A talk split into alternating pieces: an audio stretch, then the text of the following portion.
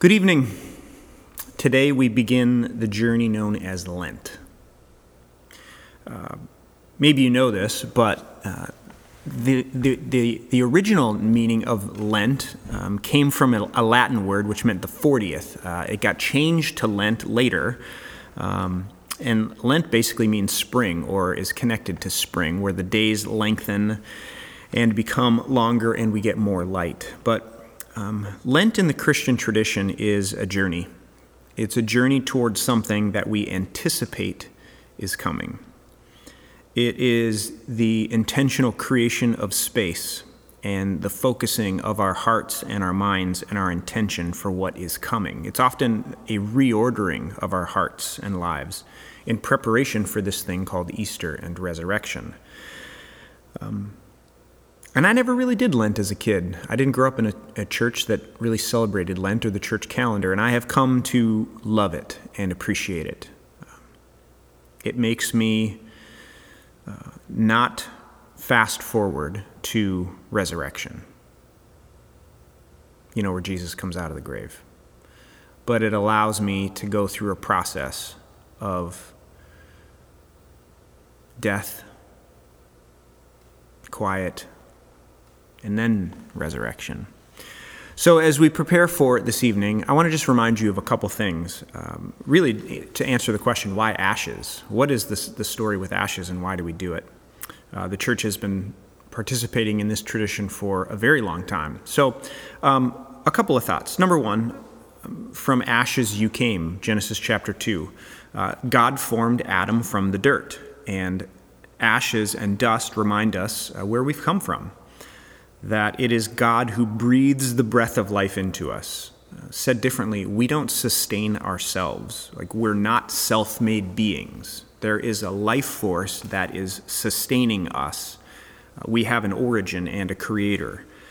Um, I've told this story before, but it reminds me of this moment when I was in Colorado and we did birch bending, where you climb to the top of a, a tall, skinny birch tree and then it bends and it goes all the way back down to the ground.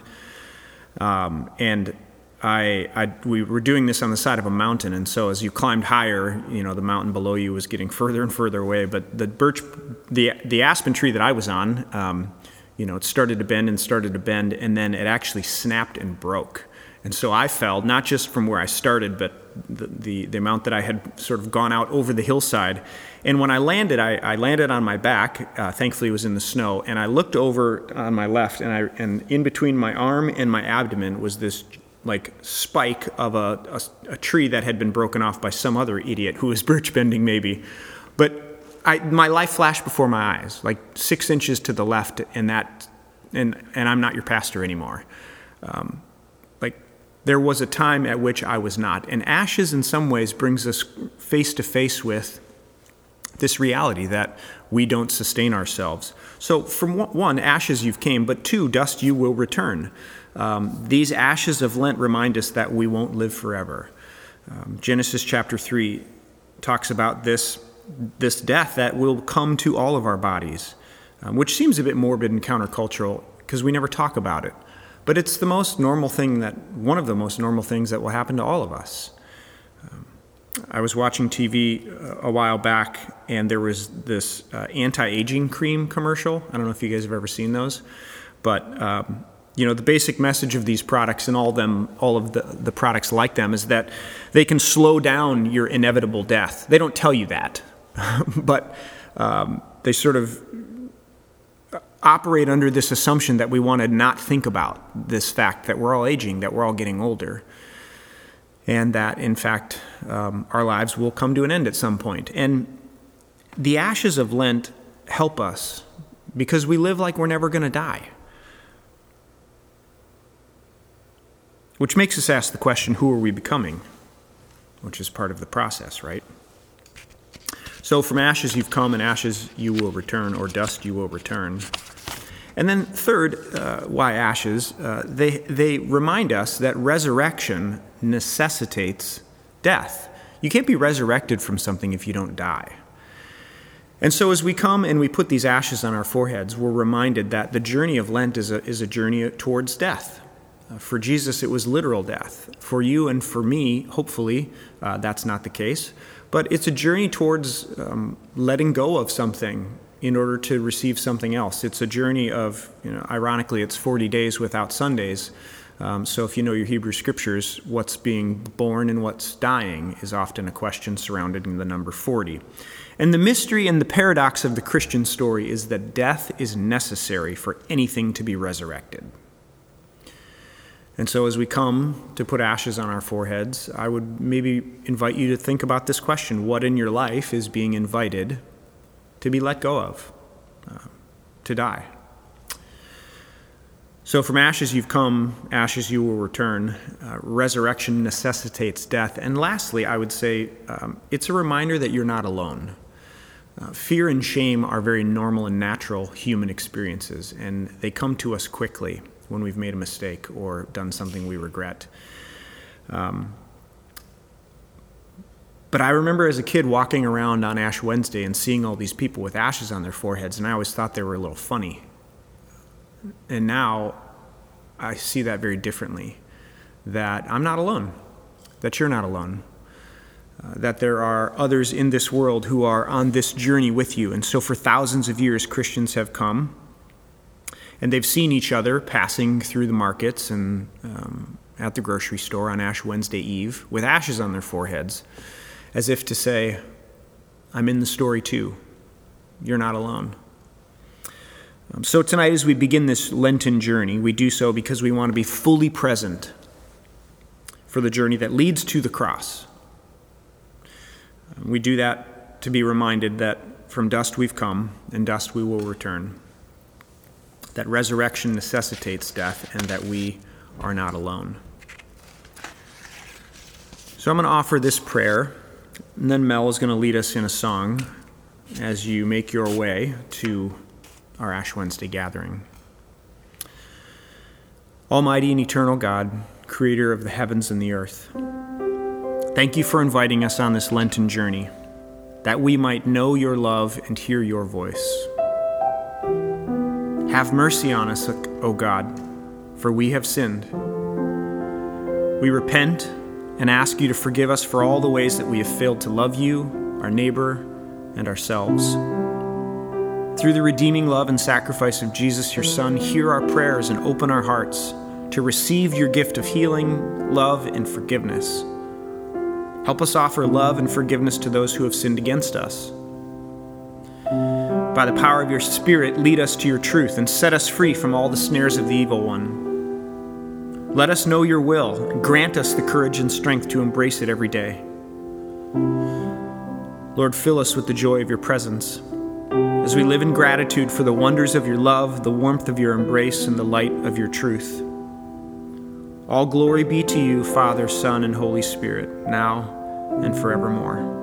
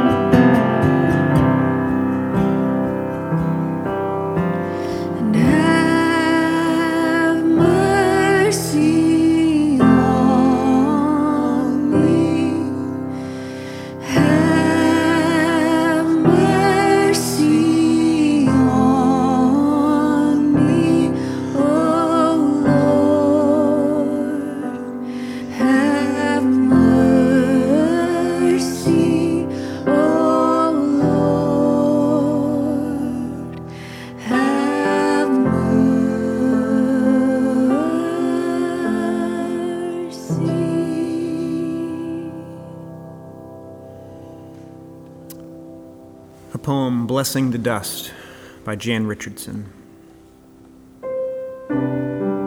All those days you felt like dust, like dirt, as if all you had to do was turn your face toward the wind and be scattered to the four corners and be swept away by the smallest breath as insubstantial. Did you not know what the Holy One can do with dust?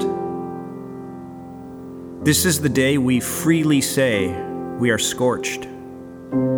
This is the hour we are marked by what has made it through the burning this is the moment we ask for the blessing that lives within the ancient ashes, that makes its home inside the soil of this sacred earth. So let us be marked, not for sorrow. Let us be marked not for shame. Let us be marked not for false humility or for thinking we are less than we are, but for claiming what God can do within the dust within the dirt, within the stuff of which the world is made, and the stars that blaze in our bones, and the galaxies that spiral inside the smudge.